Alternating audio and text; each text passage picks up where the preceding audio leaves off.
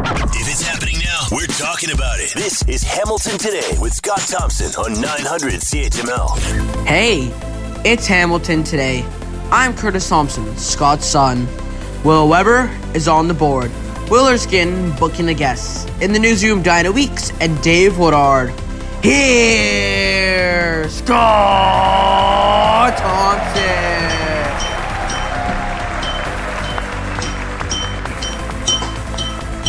There you go. Uh, good afternoon. It is 308. It is 900 CHML. I'm Scott Thompson.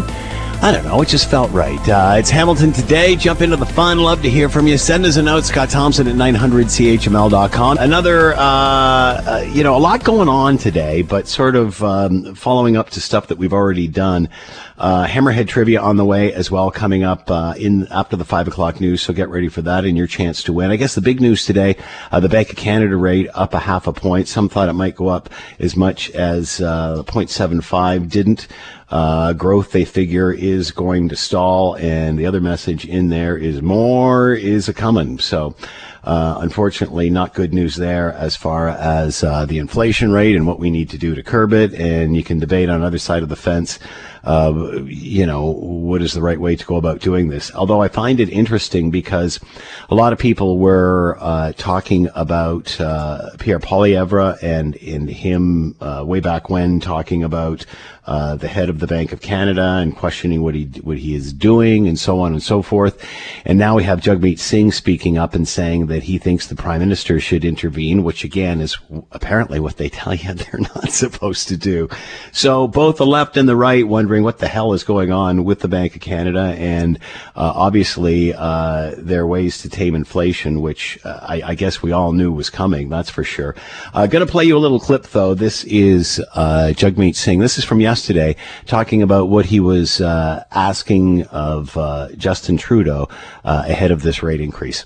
The aggressive, sharp increase in interest rates are going to mean, uh, though those increases are going to mean people are going to hurt. And, and put bluntly, it's going to mean a very likely recession where hundreds of thousands of Canadians are going to lose their jobs. That is a serious problem.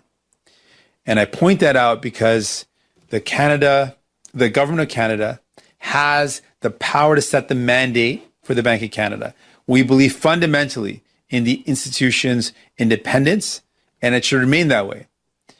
The fiscal policy and monetary policy distinctions are very important. Monetary, monetary policy set by the Bank of Canada, fiscal policy set by government. That distinction is important. But I want to be very clear. The, the government of Canada, the Liberal government, has the power to set the mandate and in the current mandate, it is a very narrow mandate that is only focused on inflation. But uh, the government of Canada, the Liberal government, included a consideration for maximum employment, but it's not something they've used to broaden the mandate. And my concern is, without including this as a fundamental part of the mandate, maximum employment not being considered will mean that people will lose their jobs. And it doesn't make sense to me that the Bank of Canada will put in place policies which will create a self inflicted recession where hundreds of thousands of Canadians will lose their jobs. And if the Canada, if the Canadian government doesn't do anything about that, doesn't step up, it will be a failure. I don't know what any of that means. Do you? Uh, but all I know is we're getting it from both sides of the political spectrum. So, uh, what is going on? It's just absolutely bizarre. But uh, that being said, uh, interest rates now 3.75%. That's the Bank of Canada rate, of course, uh, which you and I get at banks and stuff is a lot different than that. Um, but there you have it. So, the other big story Doug Ford and Sylvia Jones, former Solicitor General for Ontario, still dodging and getting hammered today, getting hammered today in question period uh, about why uh, Doug Ford will not attend uh, the Emergencies Act inquiry and why he's trying to weasel out of it. Here, here's uh, a clip of what the premier had to say. This is a federal inquiry into the federal government's use of the Federal Emergencies Act. From day one, Mr. Speaker, for Ontario, this was a, a, policing matter. It was not a political matter. And the opposition knows, Mr. Speaker, politicians don't direct the police. Top officials from the OPP that were running the operation in conjunction with the municipal police agencies and the RCMP are testifying at the committee. Again, Mr. Speaker, this is a federal inquiry into the federal government's decision to use the Federal Emergencies Act. Top officials from the OPP that were running the operation in conjunction with the municipal police agencies and the RCMP are testifying at the committee. Again, Mr. Speaker, this is a federal inquiry Just into the federal government's decision to use the Federal Emergencies Act. Wow. So, if I'm to uh, interpret this correctly, uh, he believes it's uh, a federal situation, which I would agree with. Uh, but I don't know. Uh, Did you hear something in that? Um, can we play that last clip again, uh, Will? And just can you can you remix it? Can you just re EQ it? I think is I'm hearing something else going on in that clip. Can you play that? This is a federal inquiry into the federal government's use of the Federal What? Emergencies Act. What is From that? day one, Mr. Speaker. Is he tap Chair, dancing? This was a, a policing matter. It was not Is a political matter. Is he tap dancing? opposition knows, Mr. Is there salt on the floor of the- uh, don't direct the Parliament? police. What? Top officials. Look from at- the OPP he's doing a little Fred Astaire there. the operation in conjunction Is it? Can you hear that? municipal police agencies It's- I think he's- is that- are testifying Who would have thunk committee. Again, that Doug Ford was so light on his feet like that. He's just all right. That's enough. Um, there you go. There's your comedy. All right. So, um, I, guess what everybody wants to know is, you know, the well, if, if you're on the uh, opposition, it's what are you hiding? What do you got there, Dougie? What are you hiding? What do you got under your coat? And uh, my perspective would be why why would you not want to uh, tell your side of the story? Why would you not? And here's the other big part: why would you let everyone else dictate the narrative because you're not speaking? Because when you don't speak, other people speak for you. I don't know. Have you noticed that? So why not just come out and speak? So either a, there's some really ugliness going on, like the conversation we heard between the mayor of Ottawa and uh, the prime minister, or there's someone here playing both sides of the fence. And, you know, it's going to be fascinating. It's going to be fascinating to watch. But yeah, m- my take would be why let someone else drive the bus when you, you can have a chance to steer? So uh, it'll be fascinating to see where this goes. But at this point, uh, they are still playing dodgeball. I'm into the Halloween. I love it. I love this time of year. And in case you haven't noticed, and everybody's talking about it, and you see lots of people out taking pictures too. Uh, the colors this year are absolutely fabulous. I know I sound like my parents, um, but but it is. It's it's a it's a spectacular time of year, especially this year, and obviously uh, Halloween on its way. Uh, we got the decorations here up at the house. We're uh, rocking and rolling there. Uh, you see a few people getting stuff up, but but hopefully we'll see more around. Uh, well, geez, it's like a few days away now. Uh, but another thing about this time of the year that I um, um, the squirrels. And, and I, I don't know if I, I must have told you because I told uh, Marianne Meed Ward, the mayor of Burlington, and I think you were listening in on that conversation. And because she was complaining about coyotes, I was upset about the squirrels. Uh, anyway, um, so uh, long story short, uh, Buddy comes and uh, it's not just your average little gray squirrel, black squirrel, you know, the big fat, fu- you know, fuzzy ones. It, this is like the little hellraisers, the little wee, uh, the red squirrel like where the tail's longer than the body itself, and uh, thought we had the problem solved. And I think he's re-entered. I've seen him running around. You know, enough of this uh, humanely getting rid of the squirrel. Uh-uh. I want vengeance this time. I want his head on a platter, if you know what I mean. Uh, all right, but uh, the, one of the more pleasant, uh, I guess, things about fall and the colors and Halloween is is the celebration. And uh, boy, it's uh, there's a great event happening Westfield Heritage Village. The Halloween Pumpkin Party takes place on Saturday, October 29th, Sunday, October 30th, 10 a.m. to 4 p.m. Reservations, you got to make one. They're open now. And Rondalyn Brown with us, manager of Westfield Heritage Village, on the line. Rondalyn, how are you today? Hope you're well. I'm doing great. Thanks for inviting me on your show. So it's an incredible year this year. Uh, we've had really beautiful weather. We've had in- incredible colors and such. What's going on? What's it like up at Westfield? Well, the colors here are really amazing uh, in the setting with the historical buildings and a locomotive and all kinds of things. The the background of those colorful trees are just beautiful. To someone who's never been, describe Westfield a Heritage Village. Yeah. So Westfield Heritage Village um, is a uh, uh, Heritage Village, we have over 34 historic buildings. They include log cabins, a railway station, a church, general store, dry goods store, uh, a schoolhouse, a beautiful log schoolhouse, and uh, lots of many great historical buildings. How did they all get there? So they were all relocated to the site. So they were buildings that were going to be torn down in the location that they were at, and uh, so uh, we uh, we save the buildings and bring them here, give them new life, and uh, interpret them to show the uh, the 18 and 1900s. And a great setting this time of year, by the way, uh, 1049 Kirkwall Road in Rockton, uh, Rockton, Ontario. So, uh, what's going on with the Halloween pumpkin party? What have you got going for this time of year? Well, we sure have lots going on. It's our first time for this uh, this new event. Um, we've combined all the best of our Halloween program and our Pumpkin Sunday, and uh, so we have historical buildings that are open doing pumpkiny things. Uh, some are baking some uh, some treats, some cookies and treats with pumpkins. Uh, others have some interesting table settings to fit the Halloween mood, uh, and we have uh, children's games on the greens. The bandstand is all decorated uh, with lots of fun games and things for uh, people of all ages to do. Some carnival games, some great photo opportunities, uh, and we have a little bit of scary too. So, was this something that would have been celebrated during the era of Westfield Heritage Village? Is it much different uh, than it is now, other than I'm sure uh, of the blow up things on the front lawn and such? But uh, how much did it play in into the history of of uh, of this area? Yeah, so Halloween was definitely not celebrated the way that we do these days, um, with the uh, getting dressed up and going door to door and asking for uh, for treats, and if not, we will trick you. Um, mm. But um, we are are recreating some of the uh, recipes and um, the different o- older buildings. They they started. They used to carve turnips, and if you've ever tried to carve a turnip, it's very difficult. Wow! Uh, so now we use pumpkins, and pumpkins are much better and we're going to have a whole barn full of carved pumpkins that visitors can come and see.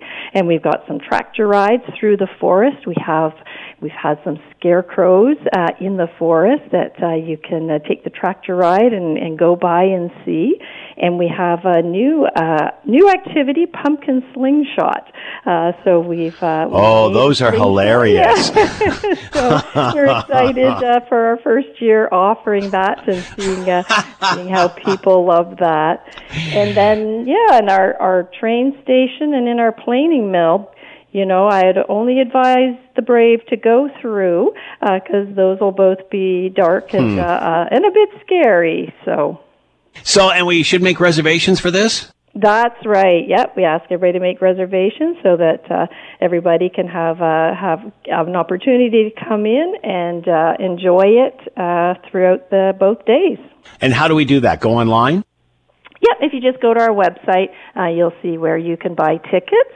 And the uh, Copetown Lions will be here with their food truck providing uh, refreshments, and we'll have our general store and our gift shop will be open, and uh, we'll also be showing scary movies at the hardware store and flinging pumpkins. I mean, it doesn't get yeah. better than that. Uh, can we pick the dir- can we pick the direction they want to go in? I guess that's insurance reasons. You don't want to go there, do you? No, that's uh, right. uh, Westfield Heritage. that's it. Westfield. You got that noisy neighbor you don't like. All right. Westfieldheritage.ca. Westfieldheritage.ca to find out more. Uh, taking place Saturday, October 29th, Sunday on the 30th, 10 a.m. to 4 p.m. Looking for reservations if you're going. Rondell Brown with his manager manager of Westfield Heritage Village. Sounds like fun. Uh, have a great time. Good luck, Rondalyn. Thanks very much. Bye now.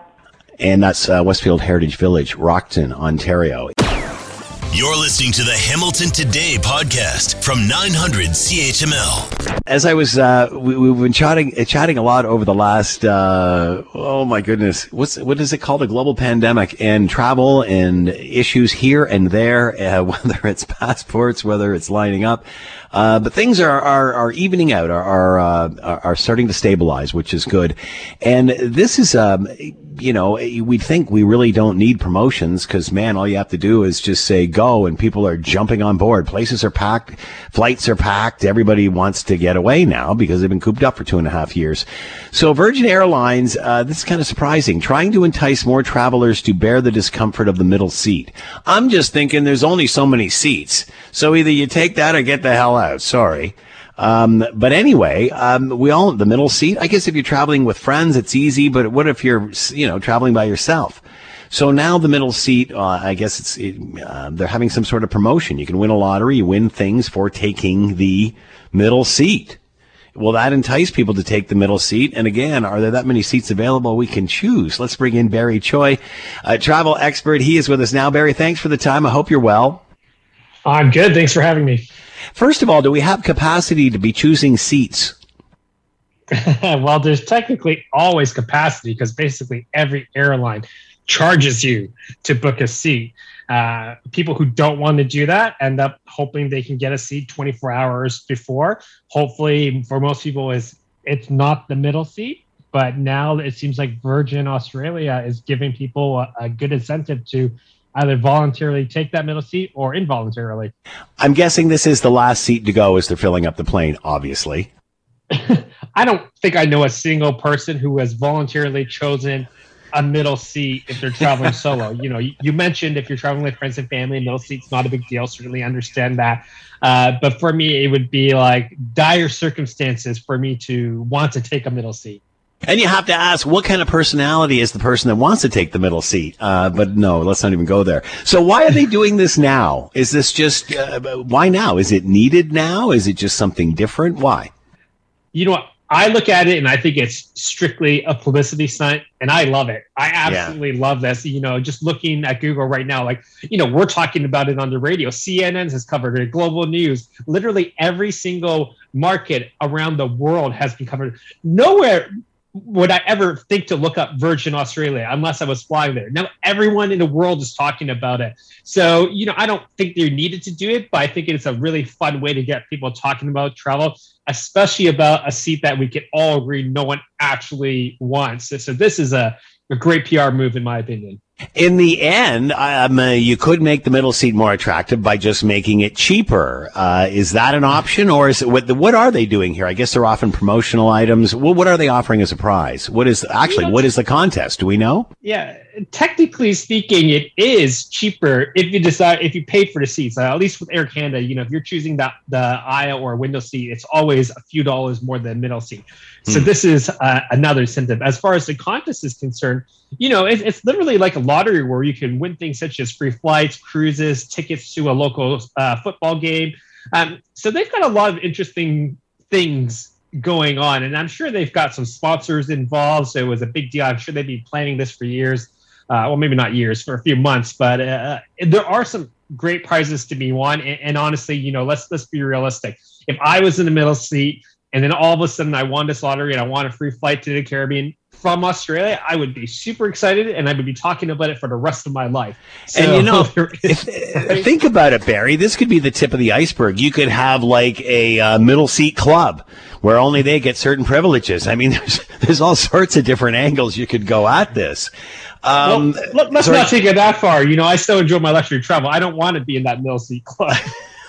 All right. So at one time you talked about how, uh, you know, you will pay according to where you are in the plane. At one point, you could just request a bulkhead to get a bit more foot room or whatever, and it didn't cost you more. Now that's not the case anymore, obviously. Now everything comes at a cost. You know, there's preferred seats, uh, depending on airline. Sometimes like, like it's, it's actually really strategic. You know, I, in past summer, I, I flew I think it was Delta or American Airlines, an American airline that I am not familiar with that I usually don't fly with. But it's weird, like depending on where on the plane you were, there's actually three different seating classes, and I was shocked. I was like, "Oh, if you're sitting closer to the front, it costs you no more. The cheapest seats are way at the back," and, and I, I certainly understand that, or even some other funky rules that some people may not be aware of, like if you booking a ticket in Canada with your family, the airlines must seat you together. But they're smart. What they do is they assign you to seats at the absolutely back of the plane, which no one wants. So mm. if you hmm. want to change your seats, then you got to pay for it. So, you know, the airlines are being smart. Uh, they're profiting wherever they they can. I don't necessarily blame them, uh, but I know consumers hate it. Okay, so another story WestJet talking about taking over Sunwing. What can you tell us about this story? This story is basically dead on arrival. Uh, the Competition Bureau in Canada had serious concerns. Just to give people a little breakdown, you know, WestJet operates out of Calgary. It's got most of the market in Western Canada. Sunwing flies to, to many sunny destinations, Caribbean, Mexico, uh, things like that. So basically, WestJet was trying to take, o- take over Sunwing. It would create a giant market share. The Competition Bureau was like, you know what? Uh, this is probably going to make prices higher for consumers. It's not going to make things better. So the, the Competition Bureau has signaled that they're not in favor of this. You know, I'm sure WestJet will come back to the table and try to, you know, state their case of why it's a good deal. Um, but honestly, it's no surprise that this is happening and why people are talking about it. All right. Obviously, Barry, uh, over the summer and such, um, people, uh, lots of people traveling, lots of stress on the system, lots of delay, whatever. Uh, the industry now has it stabilized. Uh, the health of it, uh, the travel industry right now, as we head into the Christmas season. You know, stabilize. I don't know if it's the right word. So definitely, there's a demand for travel back. So, so people are seeing the flights book but I don't think the airline industry has nef- necessarily staffed back up. Uh, and I hate to say this, but you know, airports in Canada are awful. You know, we still see a lot of delays in Pearson International Airport, landing, taking off, security, so many different reasons, even the facilities themselves. You know, it's, it's almost embarrassing, you know, especially people who live in the Hamilton area. I live in Toronto. We're proud to be in this area, but our airports awful. Um, so the demand for travel is back. There's definitely more routes, but I'm still very worried um, about traffic volume and staffing issues. What do you think is going to happen around the holiday season? Uh, you know, I want to give the airlines the benefit of the doubt. You know, that's still about a month away. Hopefully, they'll staff up by then. Uh, so things will be better. But I expect to see uh, moderate chaos in the headlines shortly. well, I guess that's the norm now. Uh, Barry yeah. Choi with us, travel expert, talking about the middle seat and flying this holiday season. Barry, as always, thanks for the time. Be well. No problem. Have a good one. When there's an issue, Scott is all in on getting to the heart of it. This is Hamilton Today with Scott Thompson on Hamilton's News Today's Talk 900 CHML obviously hearing today interest rates going up again. No surprise there, although a bit of a surprise. Everybody thought they were going up uh, by 0.75. It's 0.50, so a half a point instead of three quarters of a point, which uh, I guess is good, but signaling there is more, uh, there are more rates, uh, rate cuts coming and um, it is obviously going to uh, to stall the economy. So that being said, we're also in a in a bizarre scenario, a lifetime scenario coming out of a pandemic where there is a historically low unemployment rate. So how will all of this affect the job market? How will it affect business moving forward?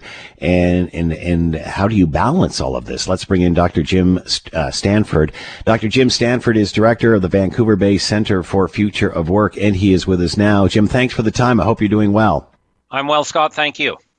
So uh, it seems like a very unusual situation in the sense that we have a very, very low, historically low unemployment rate, and then we're heading into a recession. So how is this going to balance out? How is this going to pan out?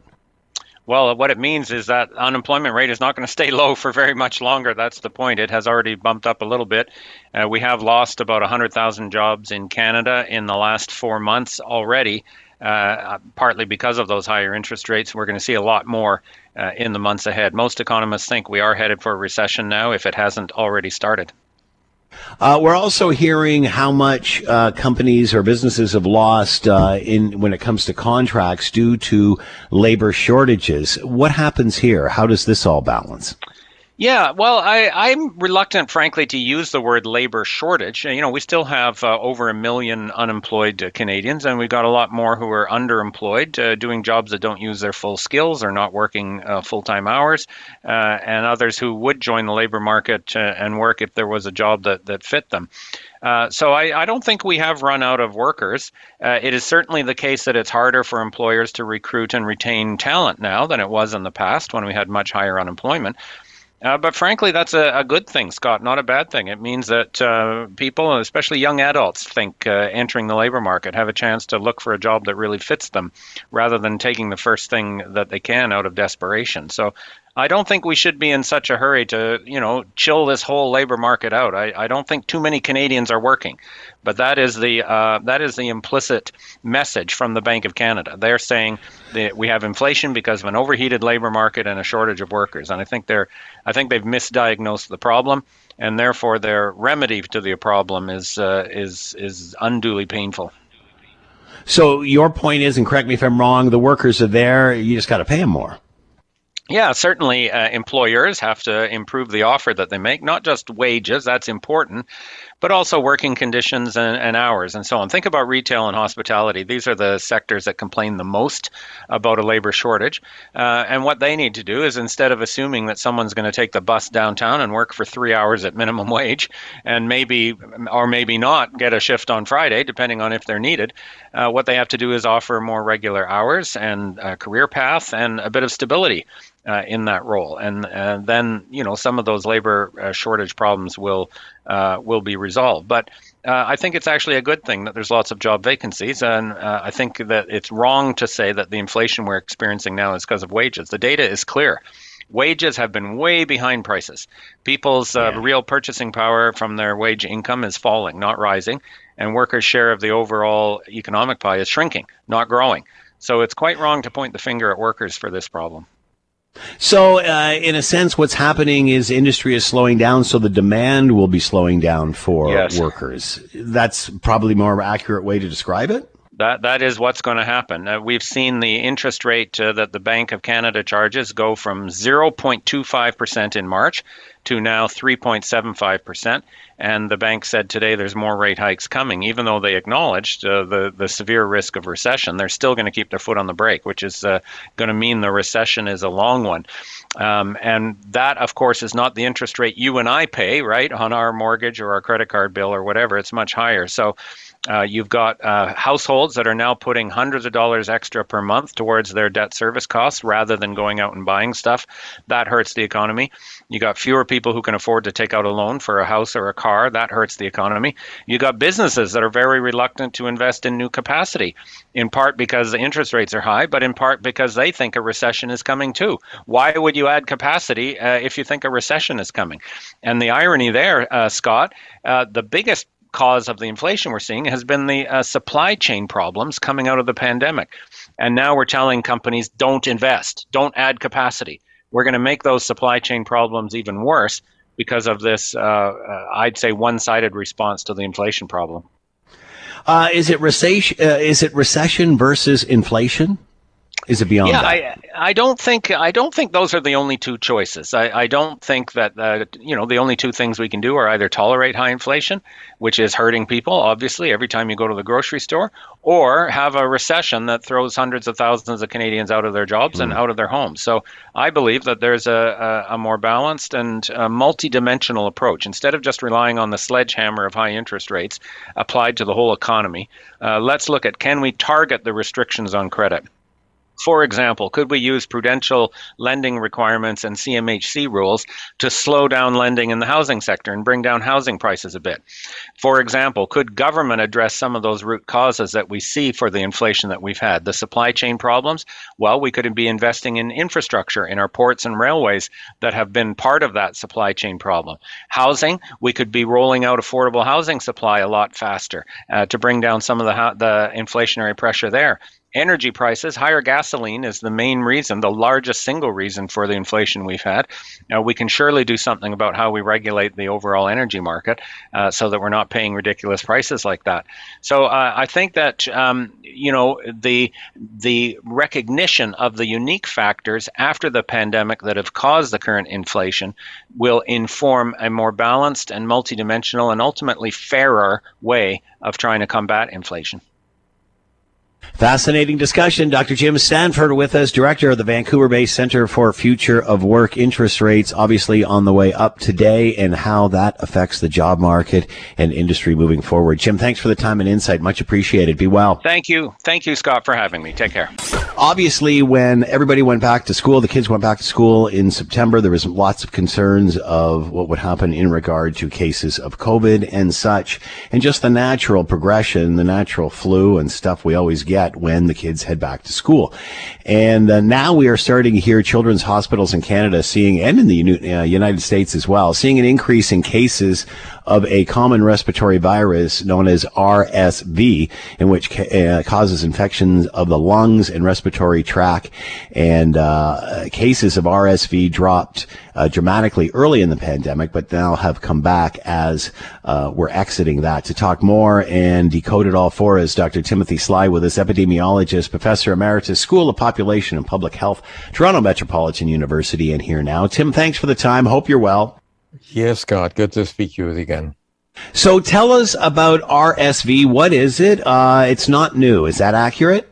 Oh, it's not new. It's been around for a long time. And in fact, it's very common. Uh, uh, by the time you get to sort of uh, middle childhood, uh, everybody has had it. But it's particularly bad for uh, young young kids, babies. Uh, they can suffer quite quite severely from it, with breathing problems. And also some also with the older people too they can sometimes get it. It, it causes inflammation of the the smaller breathing tubes in the lungs uh, uh, and and it's it's surging. It's it's it's becoming uh, uh, higher than we'd seen it in previous years. And one of the reasons is, is probably because we've been wearing masks for the last two plus years, and that's been keeping our natural immunity down. We just haven't been exposed to these things on a day to day basis, so we're pretty vulnerable. Um, uh, keeping natural immunity down, and I don't want this to become a masking issue, but uh, obviously, and I remember them uh, talking about this during the global pandemic with the flu. We weren't seeing the flu as much because we're all wearing masks. Um, but also, when you're covered up like that, it, it, it does it does it um, stall the immunity that you may get towards these viruses. I guess is what I'm saying. You know, because obviously they protected it, they protected us from the virus. So do we take them off and be unprotected, or is there a balance there with becoming and building up immunity? Well, I think you've you've hit it right on the head there. Yes, and we've spoken about this before, and every any school teacher knows that when you get back in September, uh, within a couple of weeks, uh, yeah. half the class and the teachers are coming down with some respiratory disease simply because they've been away from kids for the whole summer, and suddenly they're cramped in a classroom together with them again. So yes, the immunity, natural immunity wanes with time, and it goes here. It's not just the summer; it's uh, it's getting on for two and a half, what, almost three years in some cases. So that yes, the natural immunity has gone down, so we don't have those antibodies that we would have picked up just by being with people, talking with people, being in the same room, shaking hands, and so on.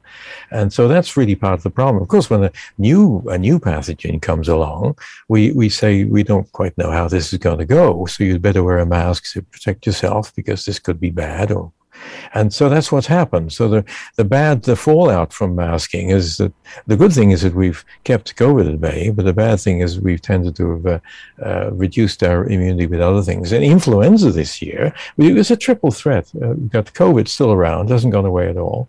Uh, we've got uh, respiratory syncytial virus that you mentioned at the top, and we've got influenza coming back. And I was looking just earlier on today, and the early indications of week 41, we're just coming into week 42 now in the year, are higher than they were even before the pandemic, the isolations. It looks like it could be a bad year for flu. Um, and again, I don't want to send the wrong message here, Tim, but masking all the time may not be the answer as it relates to immunity. So again, we've got to balance this. Yeah, we have, and I think we've got to look at the the demography Maybe that's the better way to put it.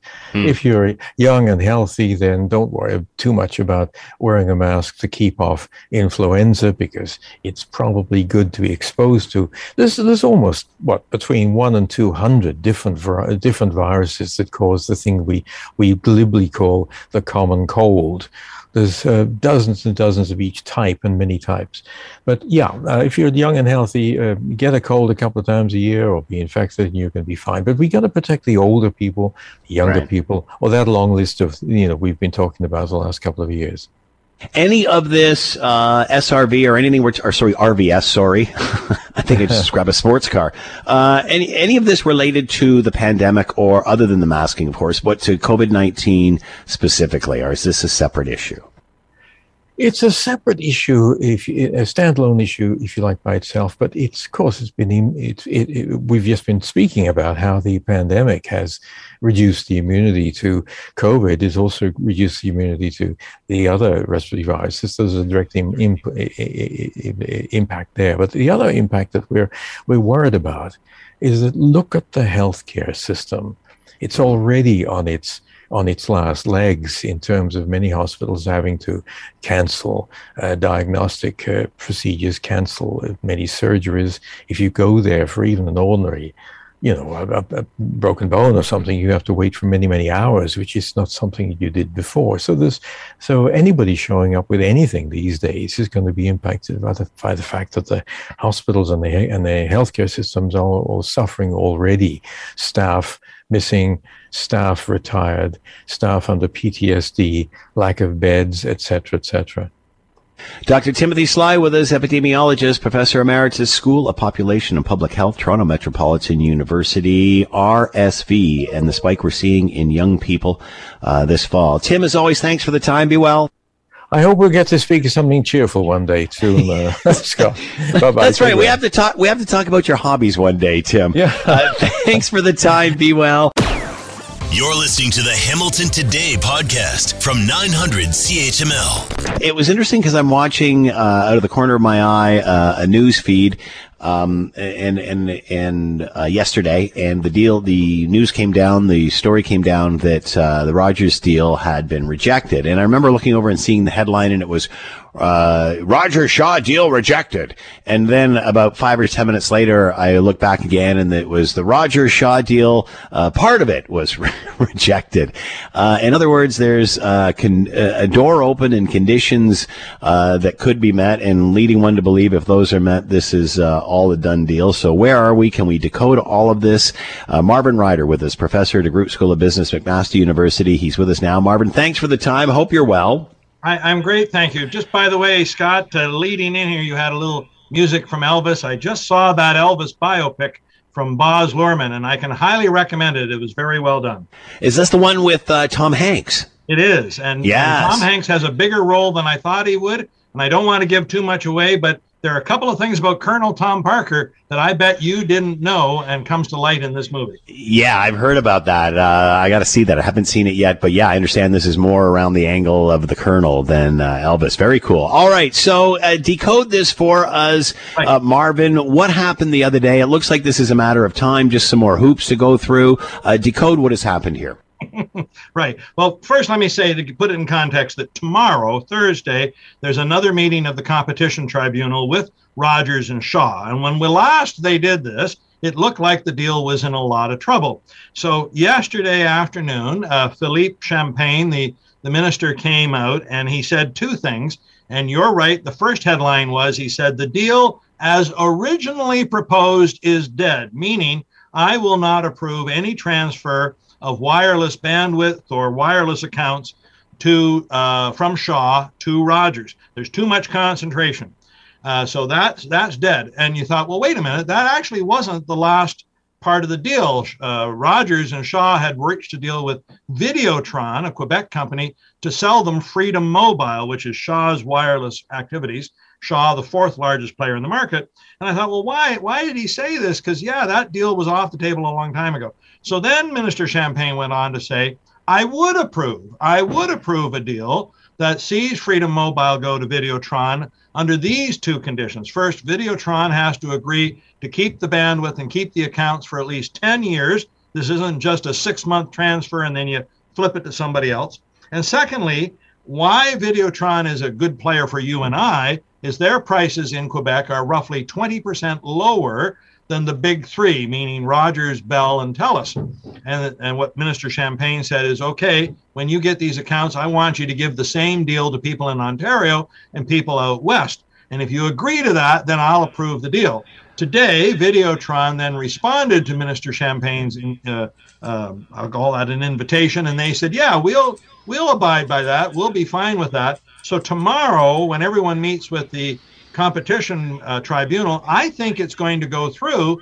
If not, it's probably because the competition people want to play a little more with some of their radio and TV properties but we are now so close to the deal. I think we'll have one by this weekend. Can you explain to us because uh, what came out of this yesterday was that Quebec was paying uh, on average 20% cheaper, I guess, through this company uh, for cell phone service than the rest of the country was. How is this happening? And does this mean if this goes through, we're going to see parity? We're going to see our, our, our rates drop? Well, uh, there's two parts to that equation. Sorry to, to make it a little more complicated. So, Videotron, one of the ways that they competed against the big three was just by being a cheaper service. You get all the benefits, all the things, but you get it for a 20% lower price. And, and in Quebec, a lot of people signed up for it. But that was the only place where you could buy that service. You and I could not take advantage of that. So, what the minister has said, I want to see you offer that same deal in places like Ontario and the West. Now, how will the big three respond? Conceivably, this could cause them to lower their prices. Maybe not a full 20%. Maybe they drop their prices by 10 or 15. And this is what the minister and frankly the governments have been wanting for some time is a more competition in the marketplace. The problem has been the independent, the small independent uh, wireless providers haven't been able to sustain these lower prices, meaning they do it for a year or two and then they go bankrupt or somebody has to buy them. And so the question is, can Videotron sustain this?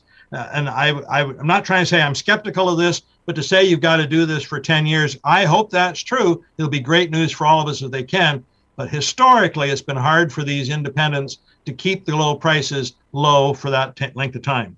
Uh, we've been through this tap dance a few times, maybe on not on a scale like this, of course, but we often see, well, you know, if the if the top three players, if they just uh, allow when it comes to new uh, new bandwidth, new spectrum, what have you, those go to smaller smaller players, and then they just end up eventually getting eaten up by the big three anyway. Right.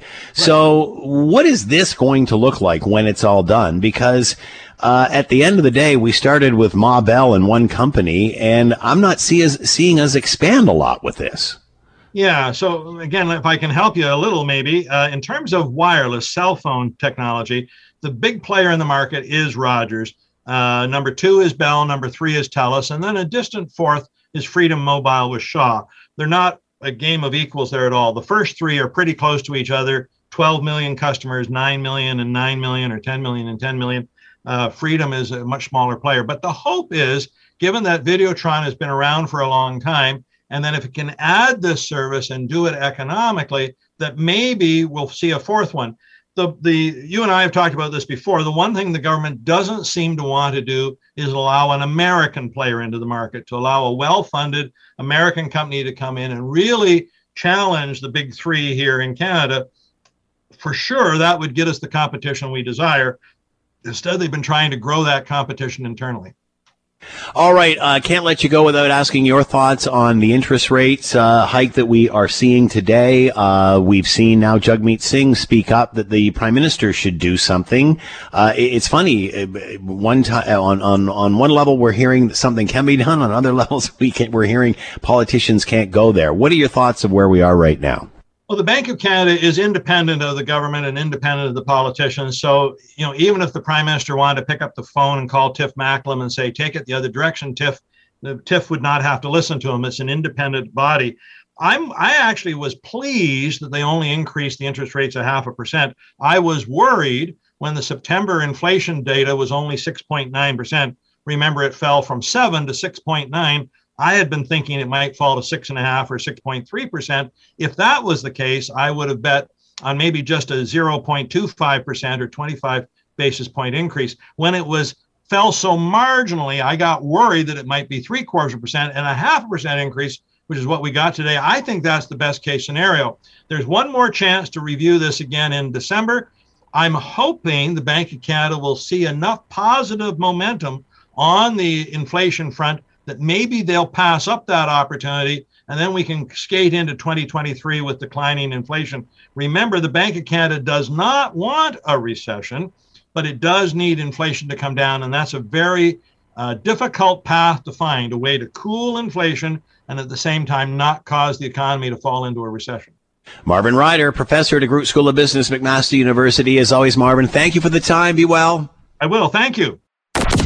If Scott Thompson isn't satisfied with an answer, He'll delve into the issue until he is. you're listening to Hamilton Today with Scott Thompson. On Hamilton's News Today's Talk. 900 CHML. All right. The only thing that's um, distracting away from the fact that UK is on, I don't know what it, its hundredth pre, uh, prime minister in as many months, is that the current prime minister is uh, apparently quite loaded and uh, big time rich, uh, beyond the, beyond anything you can imagine. Rich, uh, is this the answer? Where do they go from here? How do you uh, how do you process all of this in such a short period of time? Let's bring in uh, Mel Cappe, professor, Department of Political Science, Faculty of Arts and Science, professor, Munk School of Global Affairs and Public Policy at the University of Toronto, and with us now. Mel, thanks for the time. I hope you're well. Yes, all doing well, Scott. Um, It seems funny, Mel. The only thing that's distracting away from the hysterics that have been going on there is the fact that the of the wealth of the prime minister. What can you tell us about this man, and does his wealth factor into any of this? Yeah, I'm surprised to hear you say that. I don't. I, I mean, I think this is a total distraction. Uh, the first uh, prime minister of color is a major uh, event in the United Kingdom. Uh, he's 42 years old. Uh, his wife is the wealthy one. He was a uh, Goldman Sachs uh, consultant for a while, uh, but his uh, wife and he have slightly more uh, wealth than uh, King Charles. Um, yeah, sure, that's the case, but I'm sure that if you go back in time, Edward Heath was uh, relatively wealthy and uh, Alec Douglas-Home was, was as well. So conservative prime ministers and wealth tend to go together. Uh, does this uh, is this creating an issue for him as he moves towards austerity? And obviously, as we've all heard worldwide, this is going to get uh, a little more difficult before it gets better. Yeah, I don't think so. I, I hope that no media ask him how much a liter of milk costs because I doubt that he would know. But uh, I do think he uh, is going to have to reach out to become more of a uh, a prime minister of the people. Uh, his predecessor, immediate predecessor, as we, I mean, people, she will be a um, a Trivial Pursuit uh, answer uh, Yeah. in due course. Liz Truss. Um, she uh, wanted to essentially liberate the uh, UK economy, and she did it by lowering taxes, and she lowered the taxes for the wealthy that's not a much of a winning strategy, I would say, uh, to appeal to the people. So she lost uh, her common touch, if you will, and Rishi Sunak has come back and said, "No, we're going to restore all of that," and therefore, I don't think he's uh, going to pay much of a price for being wealthy. So, what does he bring? I mean, uh, obviously, he had tried for the leadership before. Uh, this is basically the same party. How is it different now? A couple of things. He, um, uh, first of all, he actually won uh, the support of the party, of the caucus, of the parliamentary party, uh, over Liz Truss. But as a result of the two of them being there, they had to put it to the whole party, including all of those uh, old white and white haired. And by the way, I am white and white haired, uh, so I can say that. Uh, people in Northern England and they didn't like the idea of a brown man, is my guess. Uh, so they voted for Liz Truss. But he has a lot of support within the parliamentary party or the caucus, and um, he, he he will have to bring the party together and spent a fair bit of time, and he started that already, in bringing in the different factions of the party. It's already gotten him into trouble because he took Suella Braverman, who had been the Home Secretary and reti- resigned under Truss uh, in a big kerfuffle, and uh, he put her back in the job. And she is. Uh, I think there's a technical term for it in the political science literature. She's a wacko, uh, and therefore it's going to be very tough. Uh, but she represents a part of the party that is in the extreme right. She wants to send uh, refugees to Rwanda, uh, away from the United Kingdom.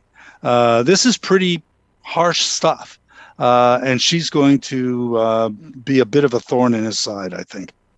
What about uh, the patience of those in the UK? Eh, I mean, obviously they've seen the revolving door. Is it wearing thin? How much time do, does he have?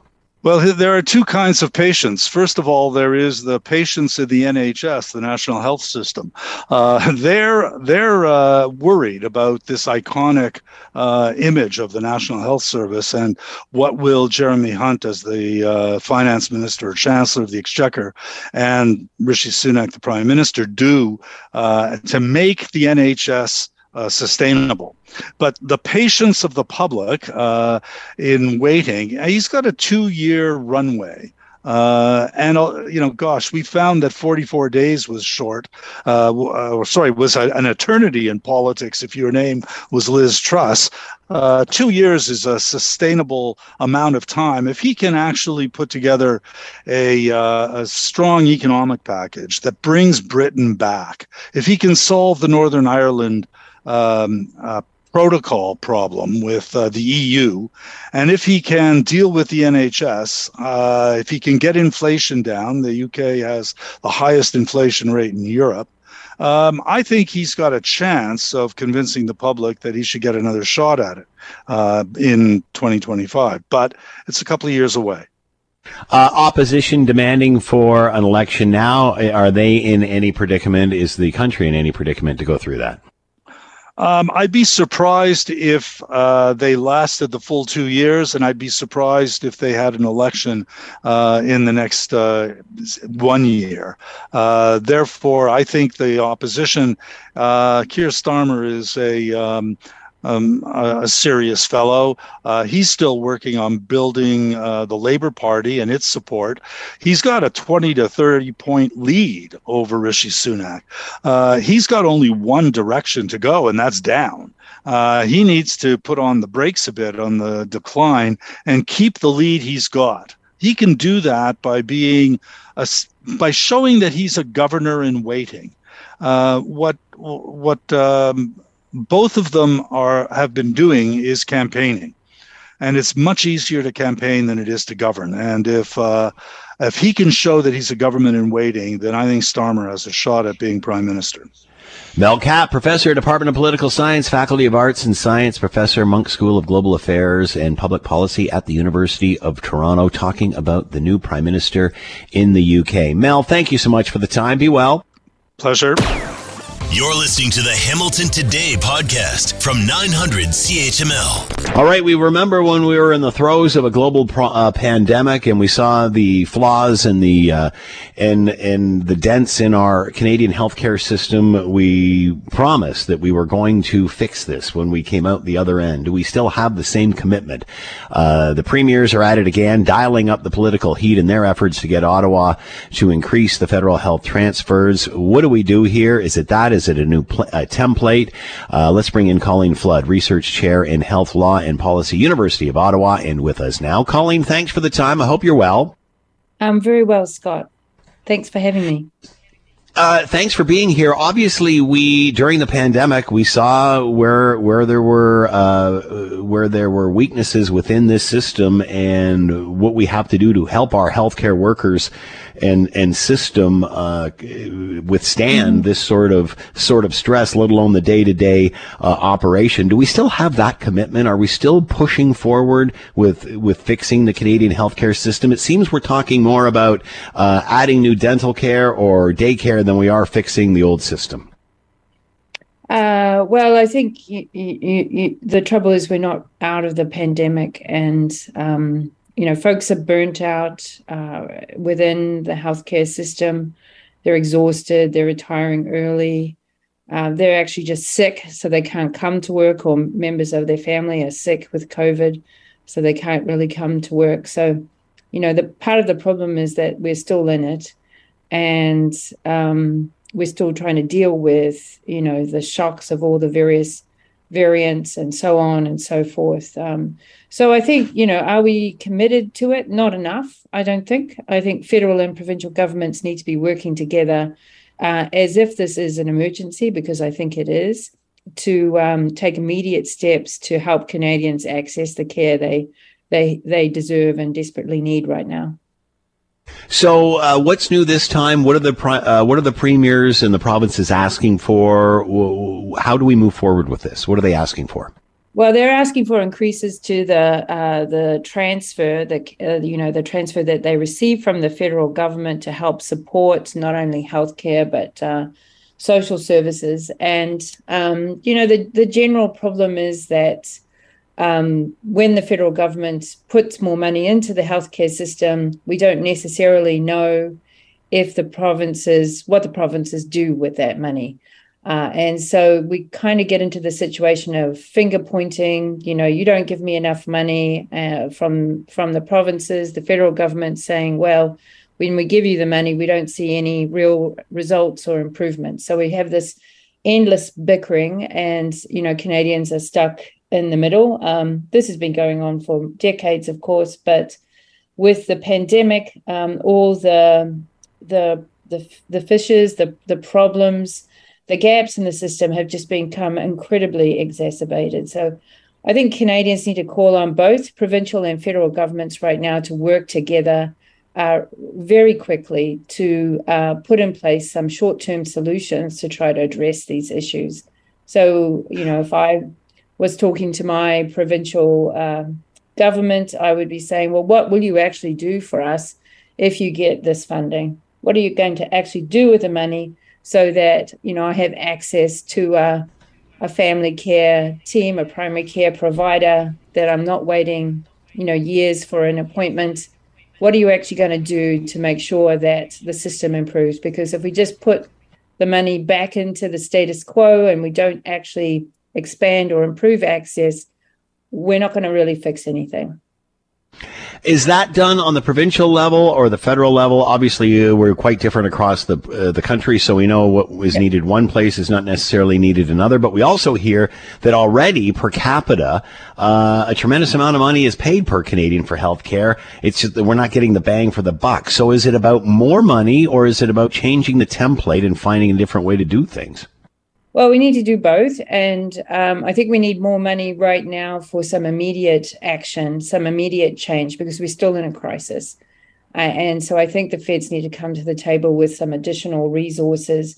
For example, we need some strong incentives to persuade people who might have recently retired to come back, you know, whether part time or full time for another year or so before they finally take their retirement, because we desperately need those people we need to fast track um, the licensing of physicians who have come from, you know, equivalent uh, countries in terms of training. That needs to happen really quickly. We need to permit um, uh, nurse practitioners to operate as uh, family care doctors. We need to do all these things really quickly. So I think, you know, the federal government can try to convene the provinces to come together although it's true we have different needs across the country, I think the solutions are actually fairly similar um, from coast to coast. So, uh, you know, I'd like to see the the the Fed saying we will come to the table with a whack of money, but we need to have a, a consensus about what's going to happen here. What are you actually going to do in the short term to improve care for Canadians because they need it now, and they don't. You know, a lot of things that people are talking about are very medium to long term. Those things do need to happen as well, but we need some short term solutions really quickly. How do we make sure, Colleen, because we've had this discussion a bazillion times, how do we make sure it gets done? Because if we're not coming out of a global pandemic and seeing what needs to be done, what is going to convince us? Well, that, yeah. Uh, well, uh, you know, I hope that um, sometimes, uh, you know, there's a Lord Ruther. I'm originally from New Zealand. There's a famous physicist called Lord Rutherford who said, you know, gentlemen, we've run out of money, so now we have to think. Um, maybe, yeah, maybe there's an opportunity here. You know, maybe this is the the kind of we have to get to this kind of crisis to finally galvanize people. I, I think the worry is people are so desperate they're kind of signing up for the snake oil of you know let's privatize let's privatize let's privatize um, that's not going to help anybody who's you know normal um, who can't afford uh, fancy private health insurance or incredibly high but that's even saying private privatization, Colleen. That's such a broad term because many much of it's privatized now. I mean, it's it's a far cry from what we're doing to like a U.S. system or what have you. Uh, when we say privatization, it doesn't necessarily mean that, though, does it? I mean, it's quite a broad term. Well, when the folks are arguing for privatization, they mean they want you to pay out of pocket for uh, health care. So, well, yeah, there's a certain have, amount of there's a certain amount of privatization now, where the system and the hospitals pay those clinics that are private to do the the work. Now, I mean, that's not yeah, coming out of our it's not coming out of the pockets. Those, yeah, those are publicly funded, right? So yes, but it's privately private, yes, but it but it's privately uh, it's privately uh, functions. Yeah. yeah. privately delivered. Uh, so, again, that's not what that's not what uh, the folks who are seeking privatization are after. They're after you pay out of pocket. So I think that's that's a very, very, very extreme broad uh, discussion from one end to the other, Colleen, and we'll have that one later. Colleen Flood with us, research chair in health and uh, health law and policy at the University of Ottawa. Canada's premiers uh, dialing up the heat and trying to get some sort of uh, changes to the Canadian healthcare system that get us out of the jam that we are in. The aggressive, sharp increase in interest rates are going to mean, uh, though those increases are going to mean people are going to hurt. And, and put bluntly, it's going to mean a very likely recession where hundreds of thousands of Canadians are going to lose their jobs. That is a serious problem. All right, Jagmeet Singh, leader of the NDP, yesterday actually um, putting pressure on the prime minister to do something. Um, although we often hear he really can't control those sorts of things.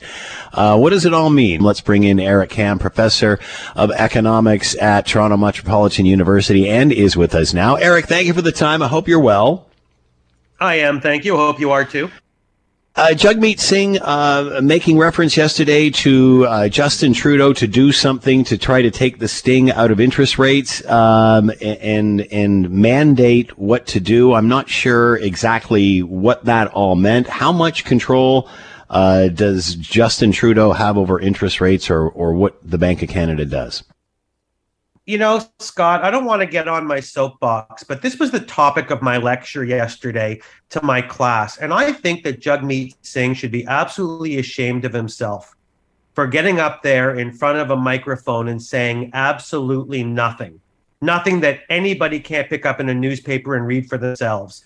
We are going through an inflationary period. There is going to be a recession. People are going to lose their jobs. He's fear mongering and he has no answers. And I find that truly frustrating. But to answer your question, there's really not a lot that Justin Trudeau can do right now. And I'm very quick, as you know, to criticize the liberals, but the damage is done. The damage yeah. was set in place during the uh, the pandemic when they started to print money uh, to the tune that nobody had ever seen before since people walked the planet. You combine that with supply chain shortages.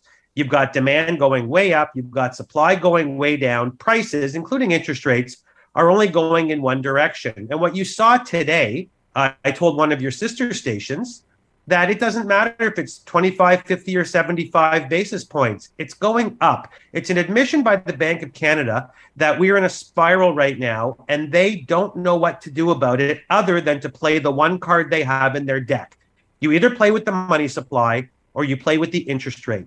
So the Bank of Canada at least is doing something. They're doing the only thing the Bank of Canada can do. They're trying to get away with short term pain for a little bit of long term gain. They have a plan, they're sticking to it, which is two more things than I can say for Mr. Singh.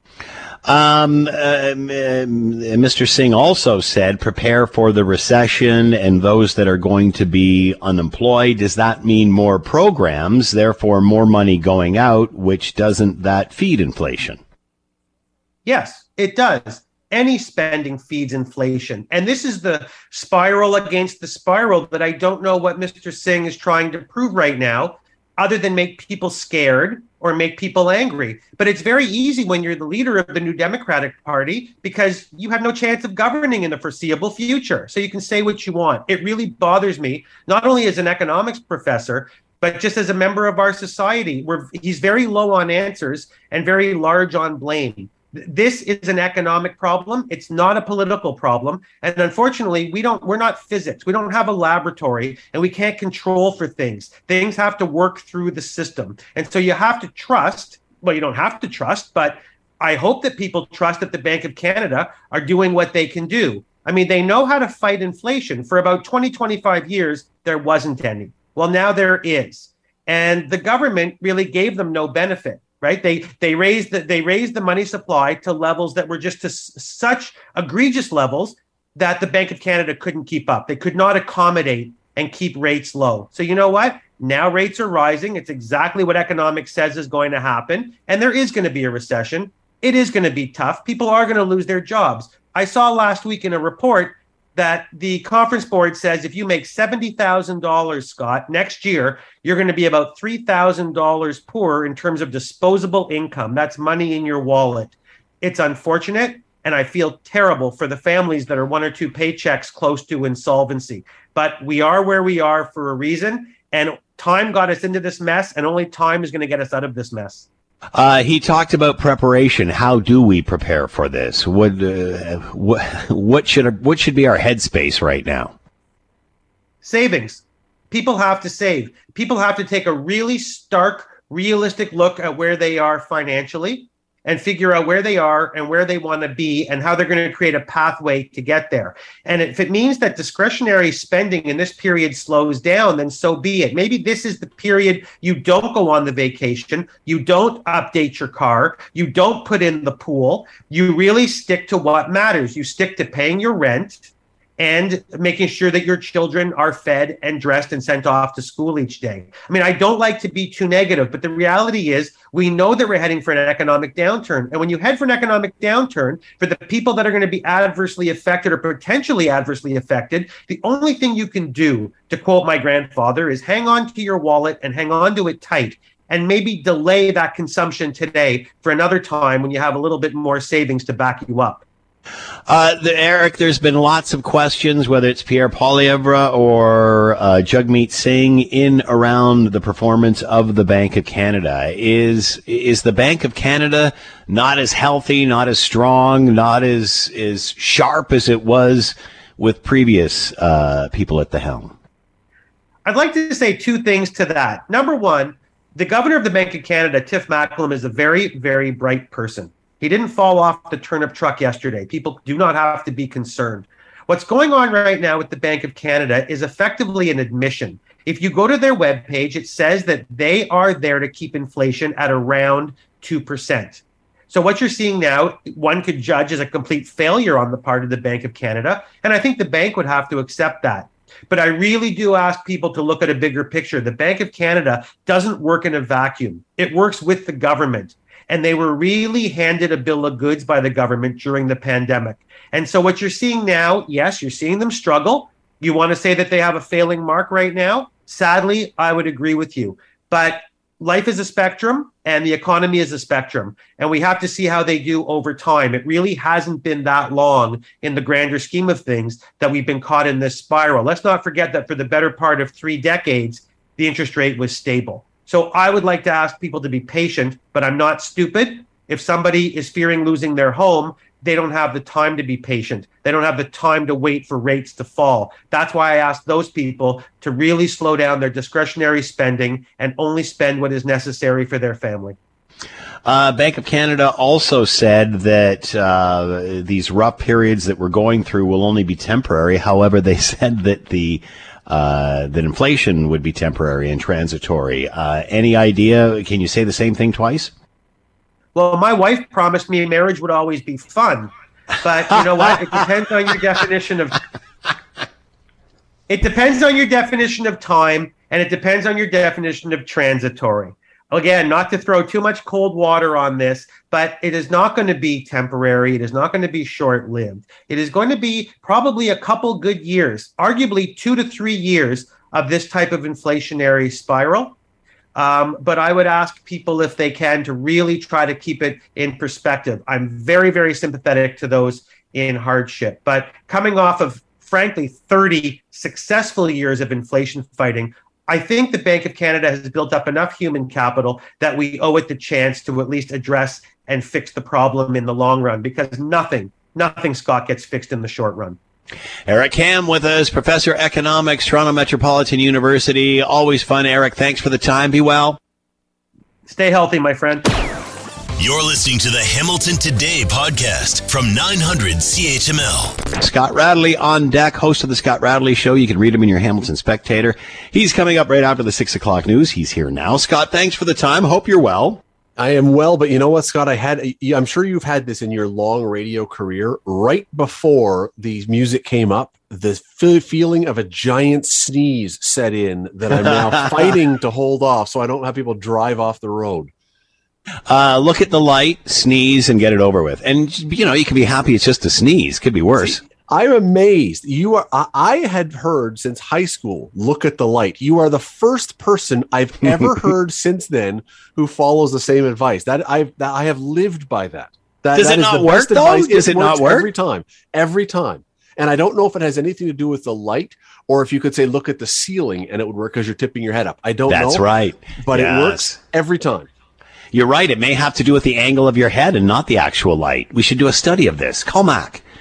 All right. Um, so, so, uh, unless you want to talk about something else, uh, Doug Ford getting hammered today in uh, in the Legislative Assembly during question period by the uh, temporary or interim leader of the NDP uh, for not uh, showing up at the Emergencies Act, trying to get out of it, the inquiry to testify. He goes on to say it's a federal thing, it's a federal thing, whatever, whatever. And you know, I can understand why he does not want to, or why anyone would want to be dragged into this woke discussion, which is going on in Ottawa about what the hell happened to their police department. On the other hand, I'm of the uh, I'm of the uh, of the uh, idea. I lost the word there. That um, you know, if people are are if you're not speaking, people will dictate the narrative for you. They will speak for you. They will set the scene. So why would you not just get up and, and do something other than there's an incredibly embarrassing fo- embarrassing phone call, much like the one the prime minister had with the mayor of Ottawa? Why else wouldn't you just get up and say, "Hey, you know what? I'm not interested, and here's why." Well, so uh, there's a couple reasons. The answer could be what you just said. There could be something embarrassing that is looming. I think he's also playing bet- uh, two sides of the fence here. So well, you're going to find. I, I was going to say there could also be political ramifications that you're yeah. looking. You know that the p- party is looking at polls and saying, you know, right now um, we're better off if we don't look like we were on the side of the Emergencies Act, and if the premier who did support the idea of the Emergencies Act has to get called in and is on the stand and has to talk about it, maybe this doesn't look good. Now that part, though, here's the thing: I would I would tend to put less weight on that. And the reason is we are only five months into a new mandate. Yeah, no one uh, cares uh, about an election. Three three and a half years from now, everyone probably will have forgotten about this. So if if that's the reason, I think that's a an overreaction by him because there's you you could do and I've said this before, Scott. Uh, I, I have argued, I don't know why political parties don't do this.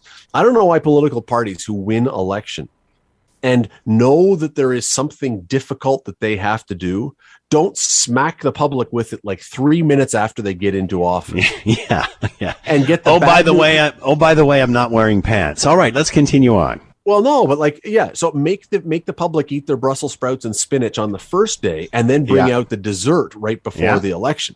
That has always, to me, seemed to be the wise way to do it. I thought that might be what we see with some of what we were with after COVID and all the deficit and the debt and everything, I thought we might federally and provincially see a huge slap somehow that we were going to absorb because we want to get that out of the way. So back to the point, if that's if this is a political calculation, I don't know that it needs to be at this point because people will forget. Uh, and it seems that something's going on between Doug Ford and Justin Trudeau. Like if something finds out, because they're both on opposite teams, but they're playing like they're in the same sandbox and they love each other. Even after, uh, you know, the the shaming phone call came out about the prime minister calling uh, or recusing the the premier of hiding, and and the the mayor of Ottawa saying we can shame him into all of this.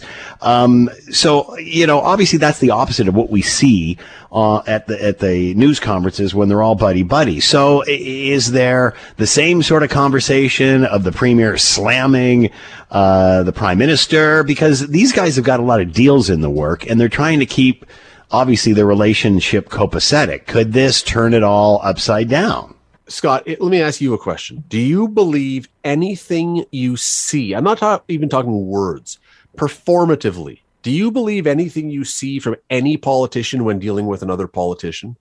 no. I it, it's it's performance art, and you don't behind the scenes. I would bet tons of money that what how the discussions are and the facial features and how many crossed arms there are and all the rest is then you come out in public and the cameras are on and you become an actor. You have to be part actor to be a politician.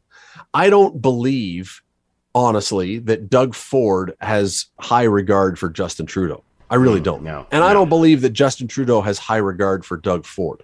But No. it serves both of their purposes.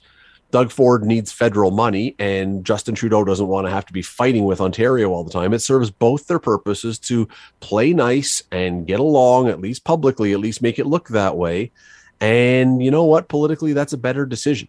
But honestly, do you really think that one of them is spending Christmas Day at the other one's house for dinner? No, I'm not sure what Doug Ford or any of them can have that's so damaging. Did they? All right, we're not sending stuff. We're not. I mean, from what we've heard, even already, um, this was a complete breakdown of the Ottawa Police Service and, and a complete lack of leadership and a plan uh, when all hell broke loose. So you know, I mean you know, I, I'm not sure what else he can add other than the phone calls and such. And and I, well, remember because he just didn't have too. the power. He didn't have the power to do anything. What's he going to do? Tell at the end of the day, as I said before, I think what's going to happen is we're going to realize that the Ottawa police chief c- completely flamed out. He wasn't taking any information from anybody, whether it's the OPP, government, whoever, and he had to be knocked out. He had to be replaced in order to get control of the situation. That's why the Emergency Act is called. Getting rid of the chief. He resigns anyway. Now we can move in and get something done without a bunch of woke people who don't want to who don't want to do anything. really quickly remember one other thing. What would the public reaction have been if you had a Doug Ford or any other leader suddenly tried to tell the police how they were supposed to behave or what they were supposed to do? You would have people freaking out that a political party was now trying to use the police to serve their purposes and direct what the police the police have to be independent otherwise you end up you know, with shades of what happened in Germany in the 30s and 40s, where the police become an arm of the state. Nobody is going to want to hear that any government or political party was directing the police. So, you know, Doug Ford's position, his best position is actually what is almost certainly true. I didn't tell the police what to do. And and that then is that not close Yeah. to the end? I mean, there's other things going on, I suppose, but th- that's the answer. I didn't just tell the police. Now, if he did tell the police, well, you do have a bit of a problem then, probably. Uh, All right, but we'll Scott. Radley. We got to cut you off there. Scott Radley show coming up after six o'clock. You can read him in your Hamilton Spectator. Scott, as always, thanks for the time. Have a great show. Thanks, Scott. Thanks for listening to the Hamilton Today podcast. You can listen to the show live weekday afternoons from 3 to 6 on 900 CHML and online at 900CHML.com. That's it for us. Thanks for listening. Thanks to Diane and Dave and the two Wills. As always, we leave it to you, the tax-paying customer, to have the last word. Roman wrote in to say, it was irritating to hear candidates talk about housing, taxes, climate change, etc., providing useless commentary about being in favor or against. I want to hear how they would provide housing, how they would provide safe streets, what kind of action they would take on climate change. People want to hear specifics.